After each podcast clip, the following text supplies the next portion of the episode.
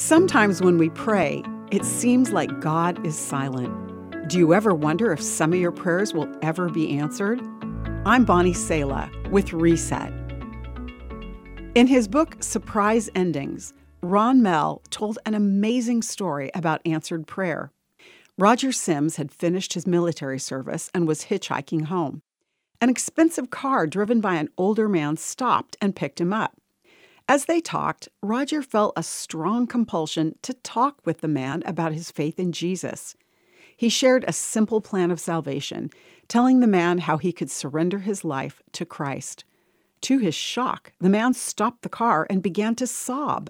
He prayed with Roger right then, saying, This is the greatest thing that ever happened to me. When he dropped Roger off, the man gave him his business card. Five years later, Roger came across that business card as he was packing for a trip to Chicago. Tucking it into his bag, he decided to visit the man whose business was in Chicago. Arriving at the business, when he explained he was a friend, the receptionist said that he couldn't see the man, but he could see his wife. You knew my husband, she said. When was that? Roger explained that her husband had given him a ride on the day he was discharged from the Army five years ago. As Roger recounted the story, she burst into tears.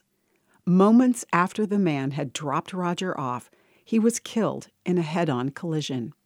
For years, his wife had prayed for his salvation. Only then did she learn that God had indeed answered her fervent prayers. I'm Bonnie Sala with Reset. To hear this again, read or share this, or to find more resources like this, visit guidelines.org.